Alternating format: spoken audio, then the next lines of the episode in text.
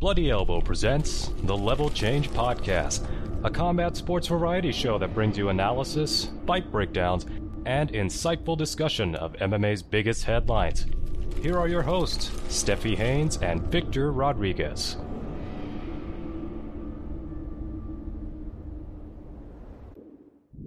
Welcome back, and thank you for listening to episode 233 of the Level Change Podcast. I'm Stephie Haynes, and I'm joined, as always, by my amazing co host, my brother, Victor Sinister Rodriguez. And wow, there are some headlines today, some salacious ones, Victor. I got to get started with the first one, though, because it made me laugh so hard. Alistair Overeem, if y'all haven't been paying attention, Alistair Overeem pissed hot again, uh, this time for uh, the Glory kickboxing promotion. But I could not help but laugh when I saw our headline to the story on Bloody Elbow. In in quotes, an inflated story. Alistair Overeem's trainer says anti-inflammatory drug caused test failure. Okay, the pun, the the absolute massive puns in the whole thing, an inflated story after an anti-inflammatory drug. I'm sorry. I'm just so tickled with that headline. Sounds like the shit didn't do the job now, did it? right. An inflated story. oh man. Just the idea that once again Alistair has pissed hot. Oh, I don't even mind though. I mean, he's the, the the man's in his forties. It was for kickboxing. I mean, it's yes, right. Thank you. We get all high and mighty over this shit. right. Here's oh, a my oh my oh, God! In the year of our Lord 2023, we're still doing this. My God, dude, we all saw the guy. We all saw what he looked like when he left the UFC. We all saw when he what he looked like when he stepped in there. like, yeah. My, my, favorite part was the no horsing around. Like, oh, you motherfuckers, you motherfuckers, you got me good this time, man. I'm sitting. I'm. I remember. I'm opening my phone. I sit on my couch. Uh, what was I doing? I was writing a preview or something. I see that, and I was just like, man, I just had to put my phone down for me. I'm like, uh, this this this ain't the life I'm supposed to be leading, man. I ain't living right. I ain't got Christ in my heart. This is terrible. And who wrote this shit? And then I'm like, like who was? I'm like, oh, well, actually, no, that was that was quite nice. I respect it so much. It's really good. Oh, oh so God. my my second salacious headline is going to make you laugh equally. I love this so much, but I love it because once again, our brilliant gifted writers. This time Tim Bissell gets my my two thumbs up award. Report Dana White's power slap canned by TBS, and then the little the little punchline under it. Hundreds yes, yes, yes. hundreds of people will be disappointed. Oh God. Well, doesn't it feel nice? Yes. Doesn't it feel nice to know like, and this ain't a matter like, oh, you guys are tap dancing on this on the the failures of somebody more successful. No, no, no, no, no, no. Listen, listen. If you're already listening to the show, you're probably not thinking that, which fine. I kind of appreciate. It. I still hate you, but mm-hmm. I respect that. what I have a thing is, with, with, what I have a thing with this this whole situation is now it, it's like you're going to be relegated to the gutter with this thing that isn't even a sport. Nobody cared about. We talked about this I was surprised, I mean, slightly surprised when we found out that it got canceled and then it wasn't, it was actually postponed. And what did I say at the time? I said, they probably sold their ad space in advance mm-hmm. and they mm-hmm. kind of just had to go through with it and eat shit, see how it went. And the ratings did not deliver. The ratings, in fact, uh, tanked in a fashion that the final episode ended up being a uh, the the worst ratings of the season when you have a situation like that, you cannot expect, with all the hassle, all the trouble, everything else, you're not going to be able to expect that they'll bring you back. And here he was talking about season two and season three, and we got a steady foundation. We're going to do all this. Okay, well, you can build that foundation over at the anti woke, uh, you know, uh, uh, I have the right to say the N word network that will uh, will surely bring in all the darlings, all these people. They will be paying, let me see, let me count my coins here, dozens, dozens of, of pennies per year to watch your little, bro, nobody gives a fuck. Nobody cares. This is this is even worse. Like the Overeem thing at least has maybe not any real repercussions, right? It's like it, it's it's it's at least something that will remain relevant. Whereas the slap league thing, it does not, and it feels fantastic. Not to just ridicule this thing, but to not even have to pretend to give a fuck that this is a thing. Whether or not they continue to do it, well, Nevada's already got it legalized. A couple of other states are making the move, attempting to have it happen. Uh, Aronson and McMahon of uh, Titan and um, uh, they're they're they're working in Florida to try to get that going because, of course, are you surprised that they didn't have this legalized well, already in Florida? Aronson lives in Florida, anyways. That's where he's yeah. from. Yeah. Yeah. So I mean, it, it makes perfect sense. Aronson, who a lot of people might not remember, if you're not familiar with Jeff Aronson, he was a guy who Cash made his gold. gold selling gold, buying and yeah, selling gold. the cash right. for gold guy. Yep. And if you want to know something extra, extra, have you ever seen the Perfect Ten hair care line? That's his wife. His wife is the um is the the inventor of Perfect Ten hair care line. It's a very high end luxury hair care line. It's actually pretty good. Really? Yeah. Okay. Well, maybe I should be nice to them because I mean, as long as my hair is getting, I should. but yeah, uh, and and Lex McMahon, he has been kicking around since before Titan. He was with yeah. um remember when MC Hammer dipped his toe into MMA management? Oh, do I remember? All yes, right, his indeed. business partner video. Yeah, his business partner was Lex McMahon. Yes. So yes, that was that was their that was their thing, and and they were um it, but that's another one. I got to share this when when this goes live. I got to put this up on Twitter. It was a music video that MC Hammer had yep. using the players that they had under management, including one Brendan Schaub. Yes, so there's, there's another, yeah. another They had another Rory moment. MacDonald too.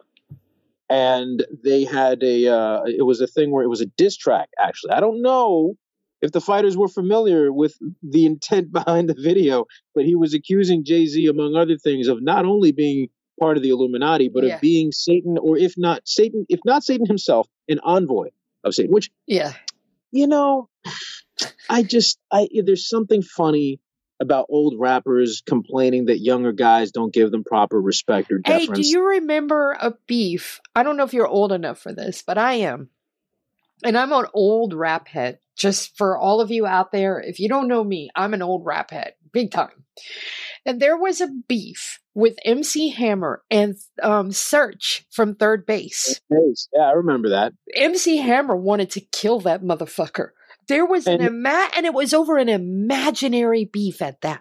It wasn't even real. It was Those are the all in his head. It was all in MC Hammer's head. And he wanted to take a gun and shoot Serch in the face. Well, you know what's funny? Serch has actually talked about this, and I and it was really funny to me. Like people don't understand. There's a picture of I think it was Snoop Dogg, Suge Knight, Tupac, and and and MC Hammer. I think it's I think that's the group, and everyone's like, you know, you don't realize the most dangerous person in that photo Was MC Hammer. Hammer. Yes. when you got God behind you, you think you're invincible. Well, it ain't just that. I mean, the man I had know. ties. You know, what I mean, this Yeah, I this know. dude was not walking around without blessing. So, um, th- yeah, it, it, it- where did, why are we doing this? Yeah. Why are we doing this whole thing with this this power slap bullshit? This whole uh, well, you know, we're we're gonna see where this continues. We're gonna bring in coaches. Oh, oh, I I got something. I got something. Now that they're gonna be on Rumble. Maybe that's where he's going to be able to upload and publish that new video that he said he was going to do tearing down the media and and silencing all the, the the haters and the doubters. Yeah, I mean, I don't know, dude. You really want to do that when you're the one in the fucking toilet? I- my my place of of employment is fine. Your little vanity project is the one that's in the shitter. I don't know what the fuck you thought you were doing with that. I don't know who you thought you thought this was going to be a hit. You thought the streets was feeling this? Okay, cool stuff, man. I like it. Good. All right. So we are going to bring you some other news, some some serious news. We started talking about this last week, and I mentioned that I felt like Merab Dvalishvili was in Dana White's crosshairs, and by virtue of that, the UFC's crosshairs for being so loyal to his teammate Aljamain Sterling that he doesn't want to fight him. They are like family. They refer to each other as brothers. You cannot get in between them. And by virtue of Merab saying that he won't fight Aljamain as long as he's champion or in, on his team, that he, you know, he's just not going to fight him, that he's willing to wait for Aljamain to move up, which he has indicated that he's going to do. The UFC has now started withholding big fights from him. Dana White had this to say You can still be friends and want what your friend has. It would be a really bad idea for Merab to go down that path. Now, this was at the ah. UFC Vegas 41 post fight scrum. This was a couple of years ago. You know, we, we're already at UFC Vegas 71. But the point is, is that stands you can still be friends and want what your friend has. That's what Dana said.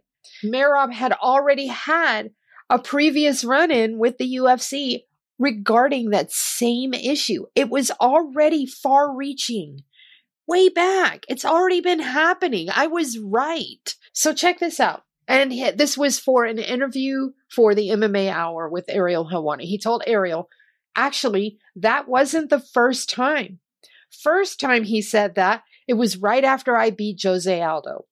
We mm-hmm. met Dana White after, and he was talking to my coach like I should not mention that. And after that, matchmaker Sean Shelby was saying he cannot give me the O'Malley fight. He cannot give me the Chito Vera fight. He cannot give me Corey Sandhagen or Petr Yan. Because if I beat them and then I'm not fighting my friend for the title and I understand business. And I was so sad that there was no fight for me. Luckily, Piotr pushed for the fight and they gave me this Piotr fight and I'm happy and I appreciate it. They told me to fight Ricky Simon, but then I have an eight fight win streak. I'm the number two or three at the time and I already beat Ricky Simon.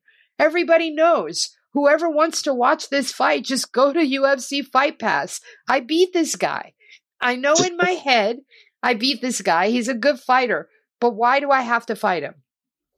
I understand business, everything, but Aljamain Sterling is my friend. He's my brother.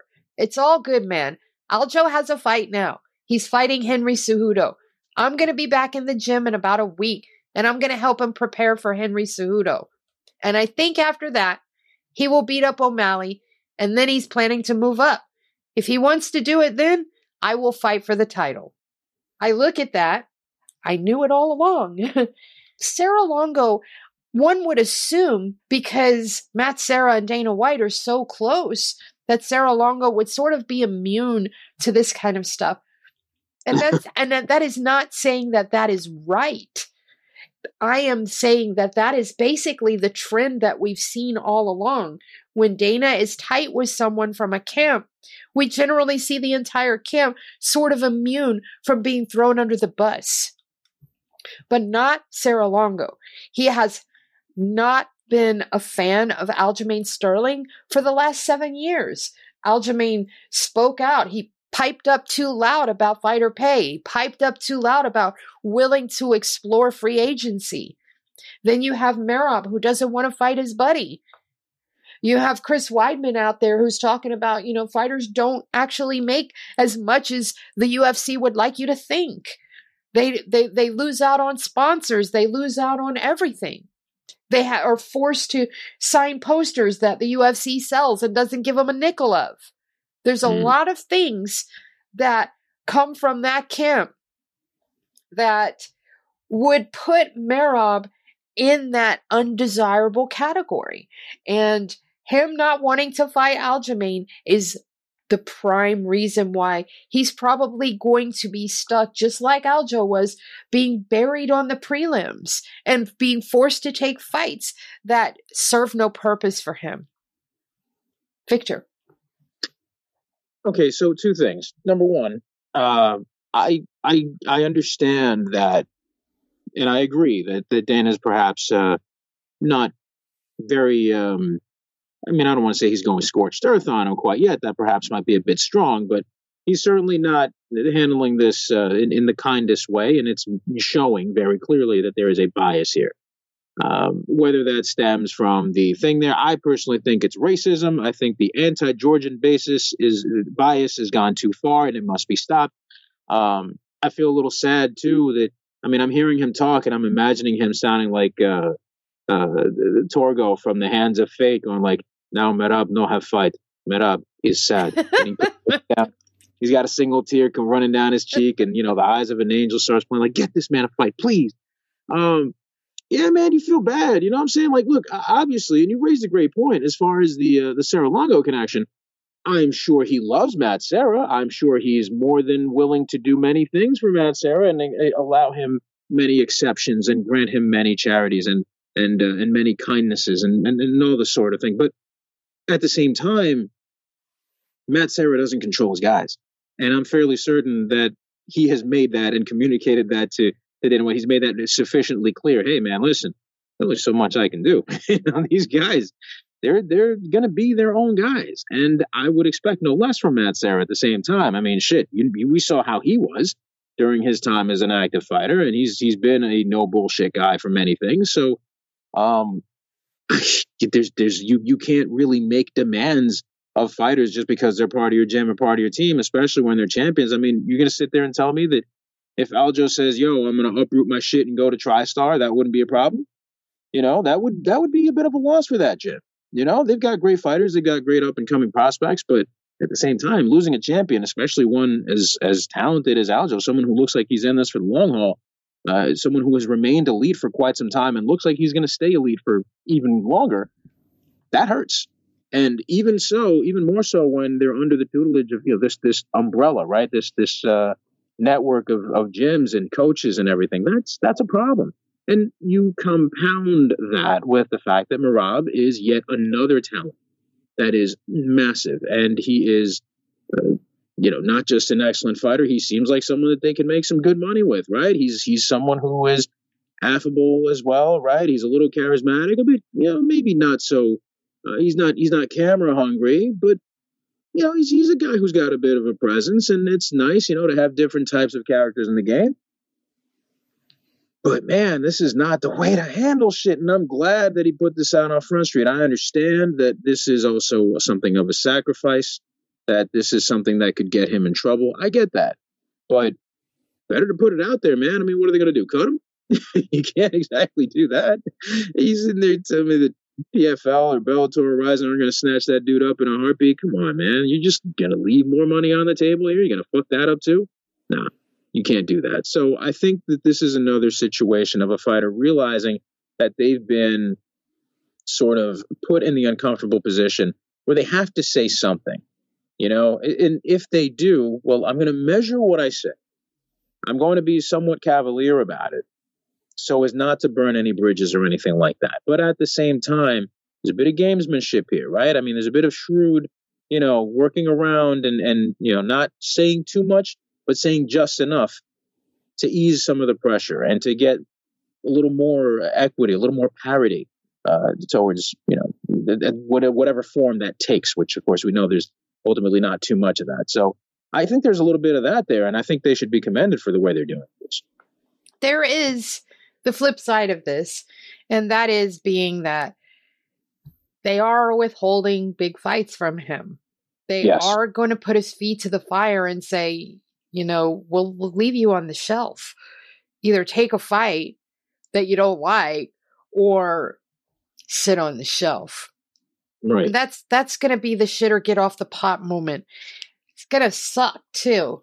Hopefully yeah. all of this stuff, I mean if he's fine with waiting possibly a year or more for a fight, it's great.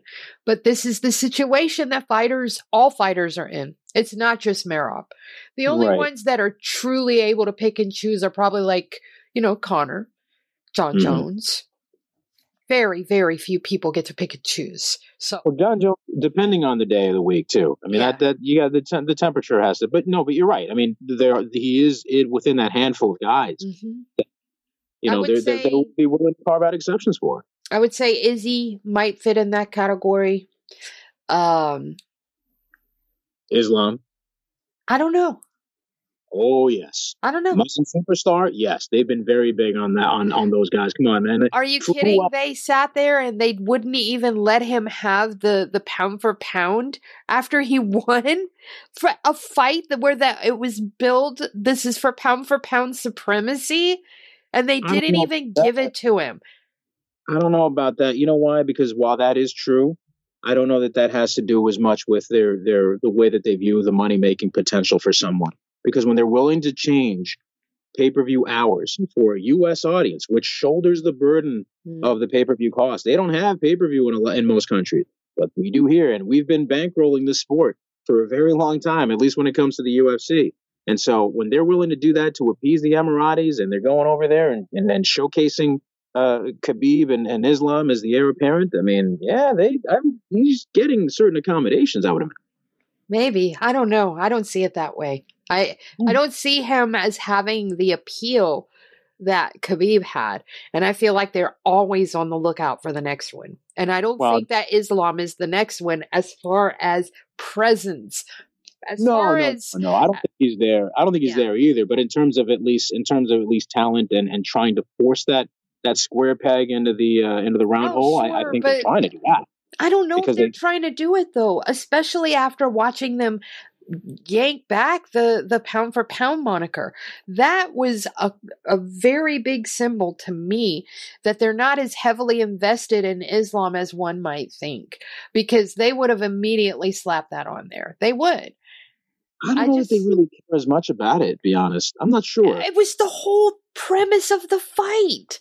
Yeah, but as a marketing bullshit point. But after that, do you think they really care once they start counting the money? Oh, Like, I I don't. don't really- I don't think they care beyond that. But when you are marketing it as that, and you're laying it out the way you're laying it out, one would think that they'd want to keep those, keep everyone appeased. They're they're the new Muslim king, and and the two things can also exist in the same space. Does the UFC always make sense? Nope. No.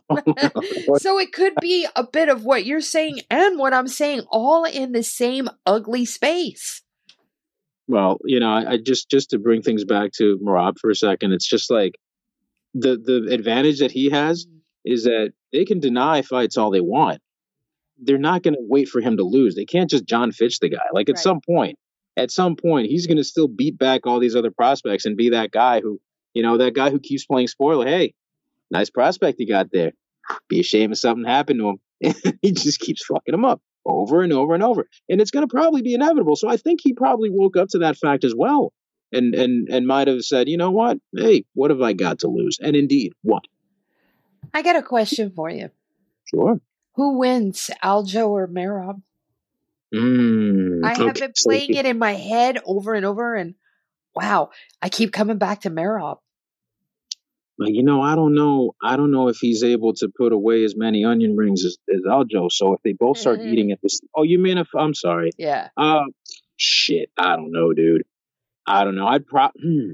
I can't Damn. figure it out either. What a conundrum, right? That is a fight that I would really love to see. I, So I would will Dana. not lie at all. I would love to see that fight, but that's a that's a hardcore fight. That's not a casual fans fight at all. That's, That's a hardcore right. fight.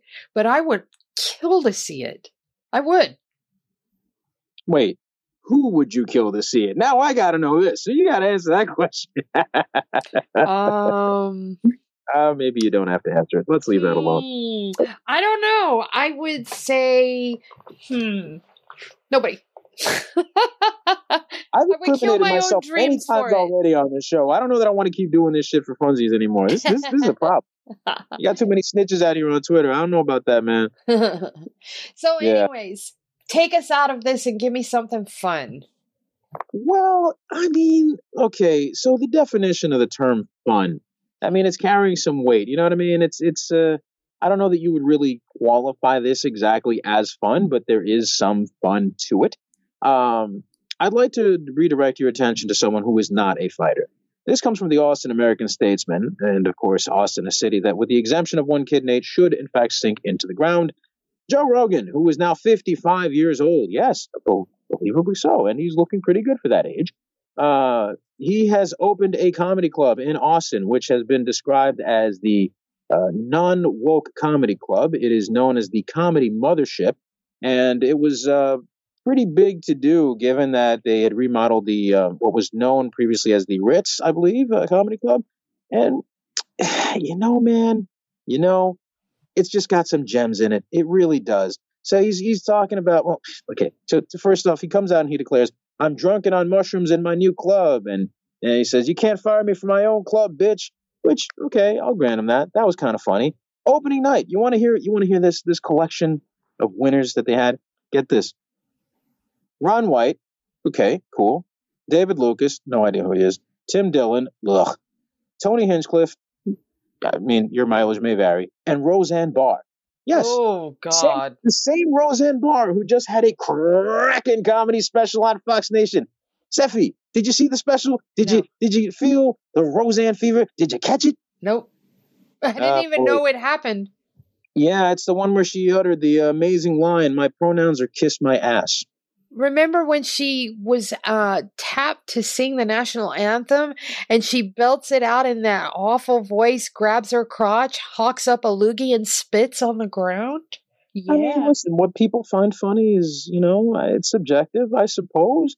Look, I'm not going to sit here and pretend that she wasn't funny at some point or talented because she absolutely was, undeniably so. But Jesus Christ, like you're hanging out with her in 2023. Ugh, okay, buddy. All right. Fair Yeah. enough. You want to know So- what I find so hilarious about that?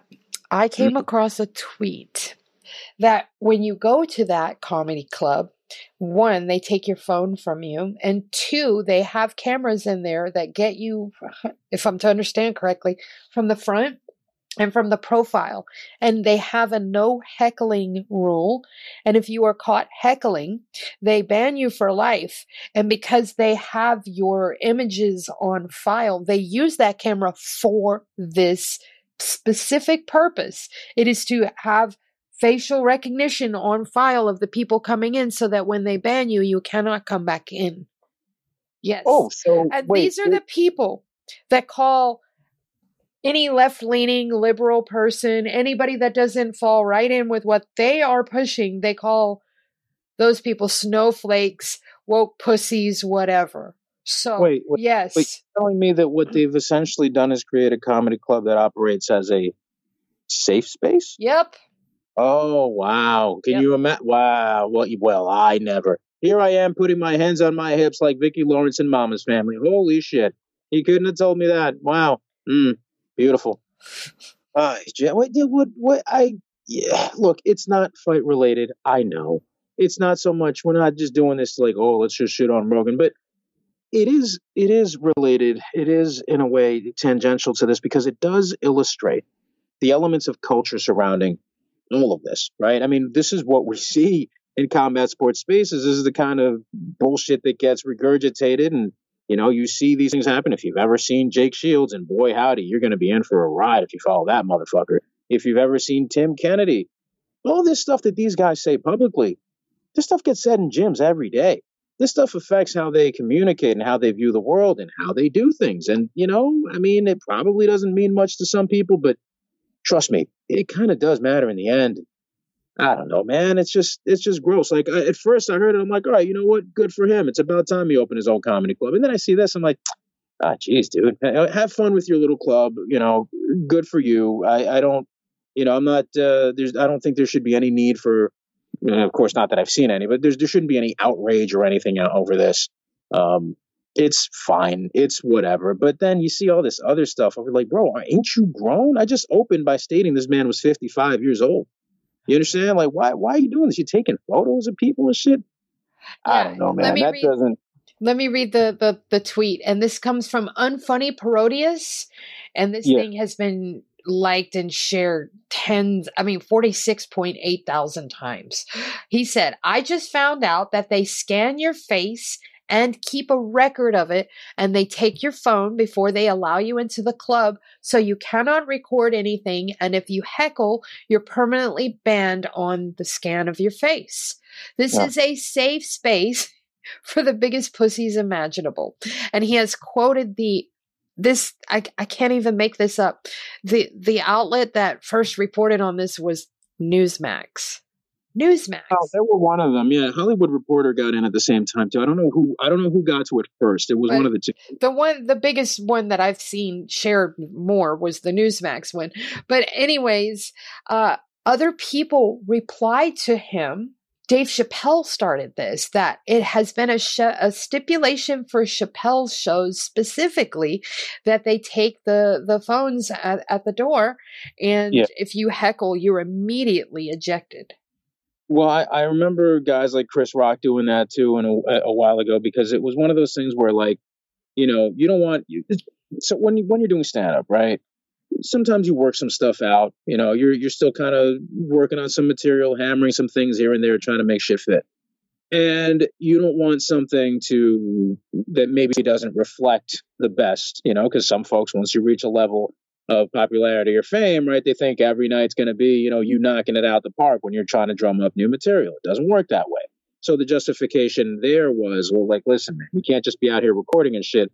You know, if you get caught recording, you'll be kicked out. Now, as far as the no heckling rule and all that, I don't know about it, but it does seem really unfortunate that the guys that have been pushing this from way back then are now guys that are being known for stuff like this, right? Stuff for Mhm. complaining about cancel culture and then, you know, reaching that old man phase where they're they can't really relate to the audience and they're saying shit that doesn't really resonate. And at top of that, it's not even funny. I mean, have you seen any clips from the Chris Rock special? yes and they're horrible Okay, but how many how many clips are actually being shared? I have not seen not one. There's only one that I've seen I've around. seen two shared.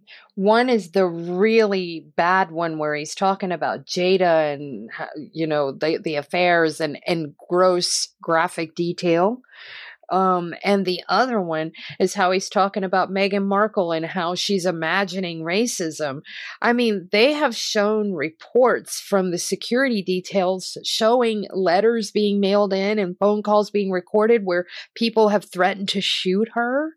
I mean, Yeah. and then the and then Charles withdraws their detail, so they fled the country because people were sending legitimate death threats. And Chris Rock is up here saying that it was imagined, that they Yes. weren't saying these things and weren't making these very real threats, and that the uh, the royal family didn't actually say they wanted to know how dark the baby was gonna be. Yeah, see, here's here's what's going on there.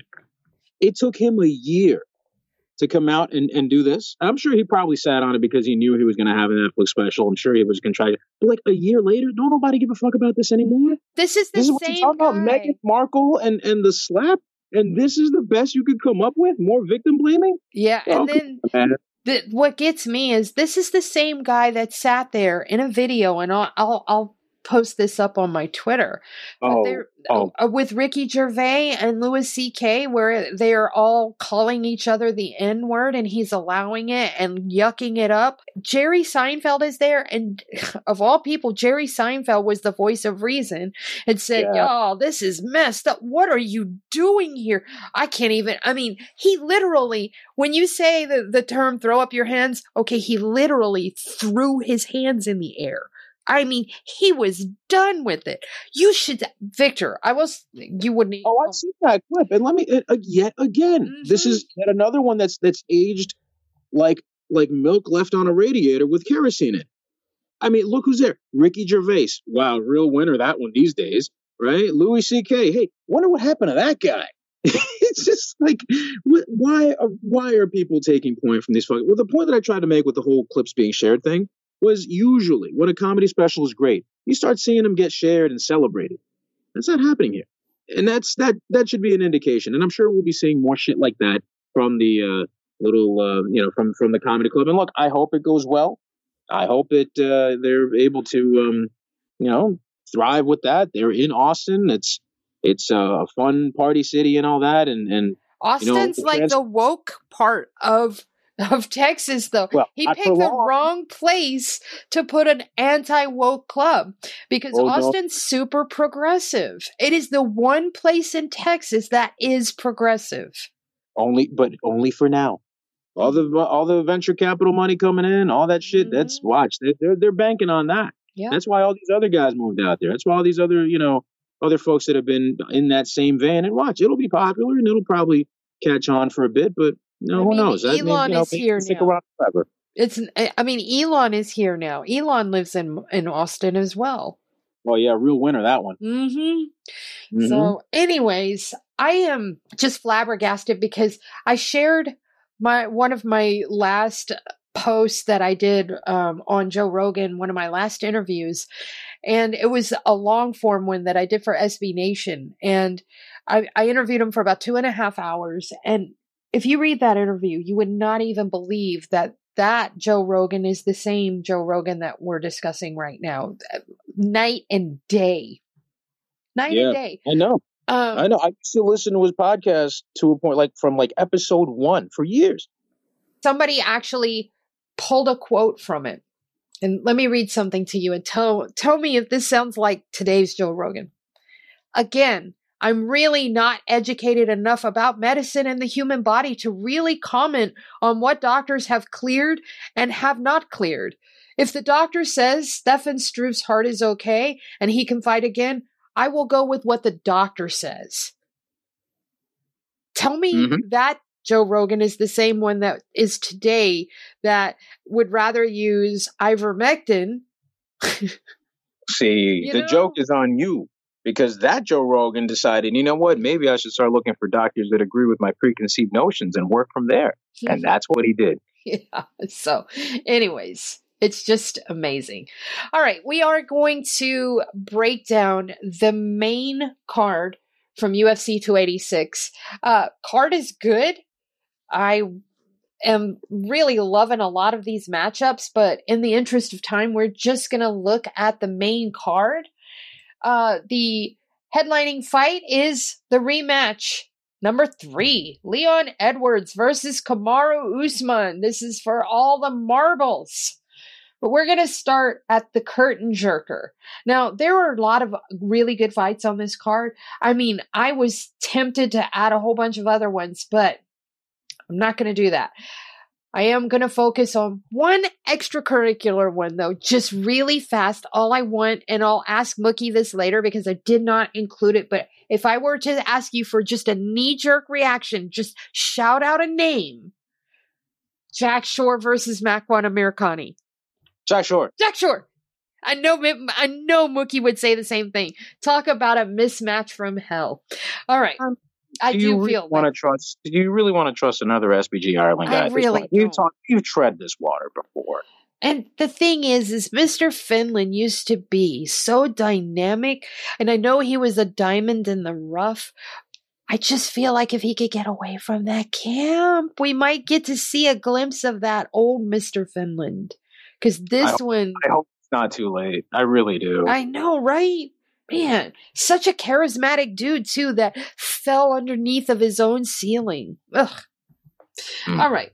So, curtain jerker, Marvin Vettori versus the guy that me and Victor have been on this dude's wagon for a long time. This dude's stand wagon is just filled from top to bottom with just two people, me and Victor. Roman Dolidze.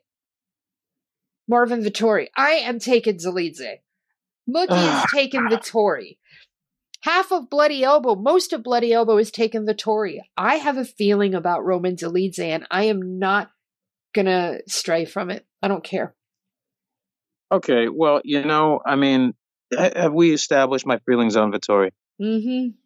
Have we? Have we not? Have we not gone again? We have tread this water. Marvin, not the smartest fighter. Roman, very smart. Anything Marvin can do, Roman can do either just as well, if not better, especially when it comes to groundwork. He is really, really good at that. So, eh, uh, I don't know. I, I I don't know why anyone would think that that uh, Marvin should be the favorite here in any capacity. I'm absolutely going with Roman. All right. Uh, next up, we have King Casey O'Neill taking on Jennifer Maia. These lines are crazy. Okay, King Casey shouldn't be as wide a favorite. At least yesterday it was pretty. The odds were pretty pretty massive. Uh, the Mhm. disparity. Jennifer Maia, look at her record and look at Casey O'Neill's record. Look at the quality of competition. Jennifer has only lost to people that were contenders or champs. I am very tempted to take Maia here. I'm, I'm, man, I don't know. I don't know. I don't mm. know. Let me hear You want what you have to You say. want to nudge? I, I need to hear what you have to say. I'm going with Jennifer Maia. Okay. Casey has skills. She's got athleticism, but I think Maia's got the experience. And you know, she's just she's been in bigger pressure situations than this. She seems like she's finding her groove. I'm gonna go with her. Yeah. They see, I've been feeling the same way. Yep, I'm gonna go ahead and go Maia. Um, Mookie is going with Casey O'Neill. Next up, the return of the man shark, Gunnar Nelson. He Hmm. is ah man. I don't know if I like this fight or not. I don't know if I like it or not. Gunnar Nelson is taking on Brian Barberena. Sorry, uh, got a little sidetracked there. Brian Barberena, man, what a cardio machine that guy is. And even when it seems like his cardio is running out, he has like the reserve tank. Uh, if you, if you don't ride a, uh, a Harley or a motorcycle, I'm not even sure about other bikes because I've only ever had a Harley once, um, many moons ago. Yes, I can ride. Anyways, uh, there's a reserve tank typically on on most of the bigger bikes, and Barberena strikes me as the guy that has that small reserve tank. He'll get winded second round, maybe even into the third round by but by about the second or third minute of the third round, he gets that second wind and can really pile it on and he knows how to finish a fight. He also knows how to finish rounds. And that sticks out to me. I can't help myself. And Gunny likes to fight with his he he fell in love with his hands. I don't mind that because he does have some some power in them, but I wouldn't rely on those over his amazing grappling. And that's the problem I have with Gunny is he's too willing to be drawn into a firefight. And I don't think Brian Barberena is the guy you want to have a firefight with because he knows how to finish the rounds and the fight. So I'm Hmm. kind of leaning Barberena, but I want to pick Gunny because I'm I've been a big fan of his for a long time. I don't know. Let me hear you. Yeah, I'm going with Brian. I don't trust. I don't trust Nelson no more. I, I I, just don't. Isn't he? Is he still? Well, actually, he's doing his own thing with Team Mjolnir or whatever. But I mean, come on, man. I don't know. Fight start standing. Like I, mm, mm, no, no. I'm trusting Brian. He's he's. I as I mentioned, and of course this will be uh, this will be up on the site by the time you hear this. But it just seems to me that Brian has turned a corner, whereas Gunny has declined. I feel like he's regressed a bit, and I don't, I don't think he's going to get it. I just don't think that this is. I think that Brian's kind of, um, after all his medical stuff, he's just kind of uh, found a new bounce in his step, and he's working with it. So I mean, Yeah. the the loss to RDA, I I don't I don't put that as something that uh, makes him look terrible or anything like that. I mean, Okay. that could have been anyone. It was a rear naked choke. Yeah, Uh, but before that, you know, he'd beaten Robbie Lawler, he'd beaten Matt Brown, he'd beaten Darian Weeks. Um, I know he's been very spotty. I, I, I, but he's pretty solidly dependable at the same time, you know. And against guys that are re- uh, on a return, I mean, and Gunny, let's see here. He hasn't fought in a year. His last fight was over Takashi Sato. He won a decision, but he'd lost to Gilbert Burns before that and to Leon Edwards before that. Um, he had gotten a win over Cowboy Oliveira, but lost to Ponzinibbio before that. He had there's definitely a ceiling here. I'm noticing that. Okay, let's see here. Highest, I'm gonna say Alan Jouban. Jouban. Maybe Albert Tumenov would be the highest ranked guys at the time that he defeated them. okay. Yeah. Um, I couldn't even say Zak Cummings or um, Omari Akhmedov. Wow. Hmm. Yeah, I'm gonna. I'm definitely gonna take Barberena. Mookie is taking Gunnar Nelson. Oh well. Okay. So we get to the co-main event. Wow, this Jeez. fight. Jesus. Jesus Christ! What a fight. Justin Gaethje taking on Rafael Fiziev. I think Justin Gaethje might have Hmm. I think he might have enough long, drawn out battles since he's been in the UFC for a lifetime. A lifetime. Because remember, when he was in World Series of Fighting, his fights hardly ever went the distance. He was always finishing them. But even in the fights with Palomino, where that, you know, he would get a second round or whatever, those were a whole fight in and of themselves just in one round. Yeah. So I'm over here and I'm going back in my mind over the fights with Poirier and the fights with Ferguson and the fight with Chandler. And I'm, that's years off someone's life. Years. Mm-hmm. And I'm looking at Rafael Fiziev, who doesn't fight with his chin hanging out because he feels like it's invincible, untouchable, uncrackable. Justin takes way too many chances for my liking. Rafael mm. Fiziev fights a little smarter. I'm taking Rafael Fiziev because of that. Yeah, Fiziev has more layers to his striking game. He has better defense. He's the kind of he's the there's a caliber of guy, much like what we saw with Poirier, much like what we saw with Alvarez. There's just a caliber of guy that has a bit more structure in the way in which they fight. And Fiziev has that. I do lament the fact that he doesn't have there should be a sponsorship in place for him with Alka Seltzer because I mean, get fizzy with Fiziev. You tell me that shit wouldn't be.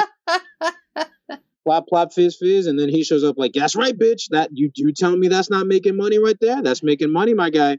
No, um, no, but for real, like I I do think that if you deal with with uh, Gaethje in a way, if you lure him into a brawl, and then pull the rug out from under him and go, "Psych," being technical, you know, you're probably going to get. And it's hard to do because he's a super tough and yet super smart fighter.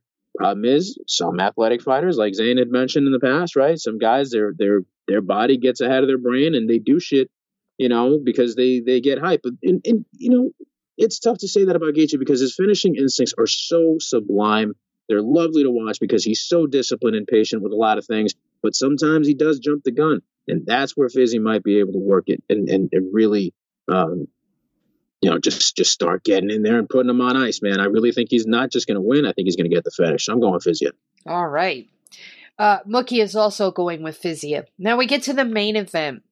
Fight number three between Leon Edwards and Kamaru Usman. Usman has a win. Leon Edwards has a win. I'm taking Usman here because he was beating the absolute stuffing out of Leon all the way up until the end. And I feel like he has probably taken a good stock of that video, of that clip, and watched it about 2,300 million trillion times and worked on closing that hole like there's no tomorrow. I, am not saying that Leon can't get this done. He absolutely can, and this might be the unraveling of Kamaru. That that that knockout might be the the, the end here. I don't know, but I have to look at his body of work leading up to that, and I have to look at the fight itself leading up to that moment. Hmm. I can't imagine that Kamaru is going to make those same mistakes. I can't. So I'm going to go with Kamaru and and and hope for the best. But I, I I wouldn't be surprised if Leon managed to get this done again because who knows? Uh, men, women, doesn't matter. When you get knocked out, it changes something in you and how you recover from that in in the days weeks months following that is um the difference maker so i guess this is where we're going to find out I need you to back up a second. Tell me more about this man's holes. Okay, no, that never mind. Okay, so so my thing here with this fight, right? I I I really do wonder, and I think Leon made some points that um are very much worth considering. You know, because what you just mentioned, he said that as well, right? These a knockout you don't know how that changes somebody. Exactly. And you got to wonder, like, is Usman going to be in there? And again, this is where my fascination with the subconscious, mm-hmm. mentioned countless times, comes into play. Um, is that going to be present? I'm sure it probably will. And I don't mean it like, oh boy, oh boy, oh boy, I hope I don't get knocked out. No, no, I don't mean that. He's a professional. He knows what he's doing. He's he's been in some battles, and they are one and one, but of course, not all one and one uh, rivalries are made equal, right? I mean, there was domination in the first fight, almost in the second, and then you know we got the big finale. I feel like there's something about that confidence that a champion carries. When you look at the way that, that Leon is talking and moving and kind of watching some of the training footage, and you see him like, you know what? No, I'm not unstoppable. I'm not untouchable, but I am working harder than the next guy. I am out hustling. And that, that can do a lot of really dangerous things for whoever you put in front of him. And I kind of worry about that for Usman. You know, I think that Leon's confidence in himself and seeing how Usman fought the first two times, knowing what he does best, now having the prep time, now having more time to study tape and to even um, to to analyze things even further on a level where he's going to um, you know not have many surprises because again, what adjustments does Usman make? You know, I mean, Leon's got plenty of adjustments that he needed to make, and we know what those are, and he knows them too. But does what what is what does Usman do now? Even with a genius like like uh, like Trevor Wittman, you know. And I mean, I understand, I know. I mean, Trevor Wittman has his detractors, and there are there are certain things that his fighters do that you know kind of ain't you know uh, probably not you know not not optimal. But that doesn't mean that he hasn't done great by them, and it doesn't mean that he hasn't provided some insane results with with the talent that he's had. So I'm curious about how that's going to affect everything, and I really, really think that in the end, you know, now mentally, mentally coming into this, Leon's got the momentum, and I think he takes it. Wow. All right. I wasn't expecting you to go that direction. Mm. Okay. Once again, Victor is being bold. So, daddy, daddy, stay reckless. That's my motto. Okay. So let me recap. Mookie is, by the way, taking Kamaru Usman. He's also taking Rafael Fiziev, Gunnar Nelson, K- King Casey O'Neill, and Marvin Vettori. I am taking Kamaru Usman, Rafael Fiziev, Brian Barberena, Jennifer Maia, and Roman Dolidze. Victor is going the exact same way, except he is taking Leon Edwards, so you win. Different from every single pick Mookie made except for Rafael Fiziev. That is the only pick we are in unison on. Oh, I've, I've been defeated by a child before. I have no shame. it's not the, the problem is not losing to a child; it's losing to a Canadian of all things. I mean, is there anything even lower on the scale than that? I don't know what that is. Oh, goodness gracious. Mookie's going to be so mad. All right. So, on that note, we are going to wrap the show. I know we've been meandering all over the place today, but it was a fun show, and I had a good laugh at some of our salacious headlines. Looking forward to this card because you know what takes a lot of stress away? Watching some good sanctioned violence and forgetting all of the extracurricular stuff that surrounds that sanctioned violence. Just going to go into it and ignore all the shitty promotion and just look at the fights. How about that? That's that's that's fair. I can take that. All right.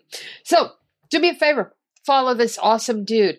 He is on Twitter at Vic M Rodriguez. He is on OnlyFans at Trot See, I get to OnlyFans and I immediately start tripping. Uh, is that what you're gonna T- Tiger Driver ninety one on OnlyFans, and his Insta is Victor Sinister Rodriguez. Follow Mookie on Twitter at Mookie Alexander and over at SB Nation's Field Gulls website, where he is the managing editor. Victor and I work for Bloody Elbow. We ain't going nowhere. Get over there, subscribe to our Substack. Listen to the pre recorded outro while you're there, and uh, it'll tell you where you can find this show and all the other great Bloody Elbow shows. So until next time, please stay safe.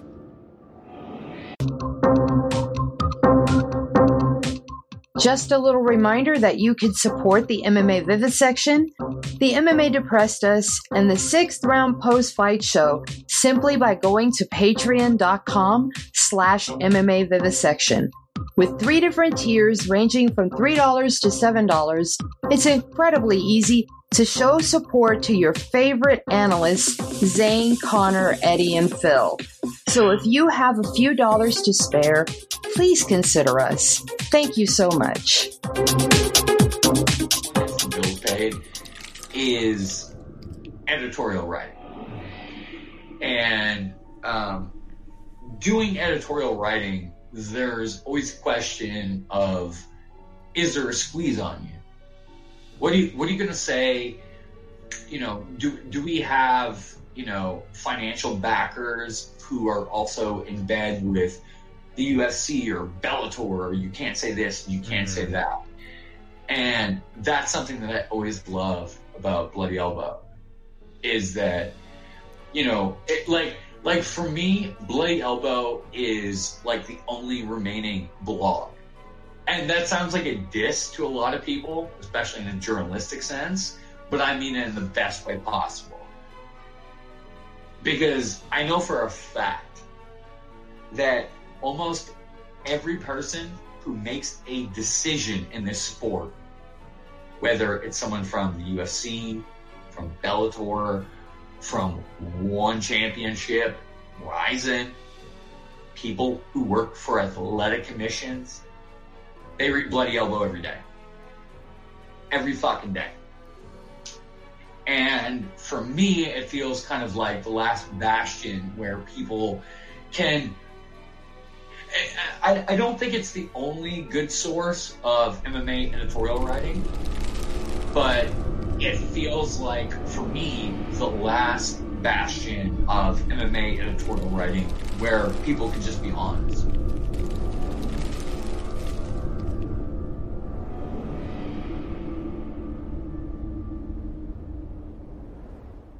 Thank you for tuning in to this Bloody Elbow Presents production. To check out more of our content, subscribe to our YouTube channel, which is titled Bloody Elbow Presents. We're also on SoundCloud, Apple Podcasts, iHeartRadio, Stitcher, Spotify, TuneIn, Overcast, Player FM, and Amazon Music. Just search for Bloody Elbow Presents and you'll get brand new shows throughout the week, including Care Don't Care, the Level Change Podcast, the MMA Vivisection, the Sixth Round Post Fight Show, Sixth Round Retro, the MMA Depressed Us, Crooklyn's Corner, exclusive fighter interviews, show money, guest podcasts, the Hey Not the Face podcast, and be sure to follow us on Twitter at Bloody Elbow, Facebook at facebook.com slash Bloody Elbow blog, and as always, on bloodyelbow.com.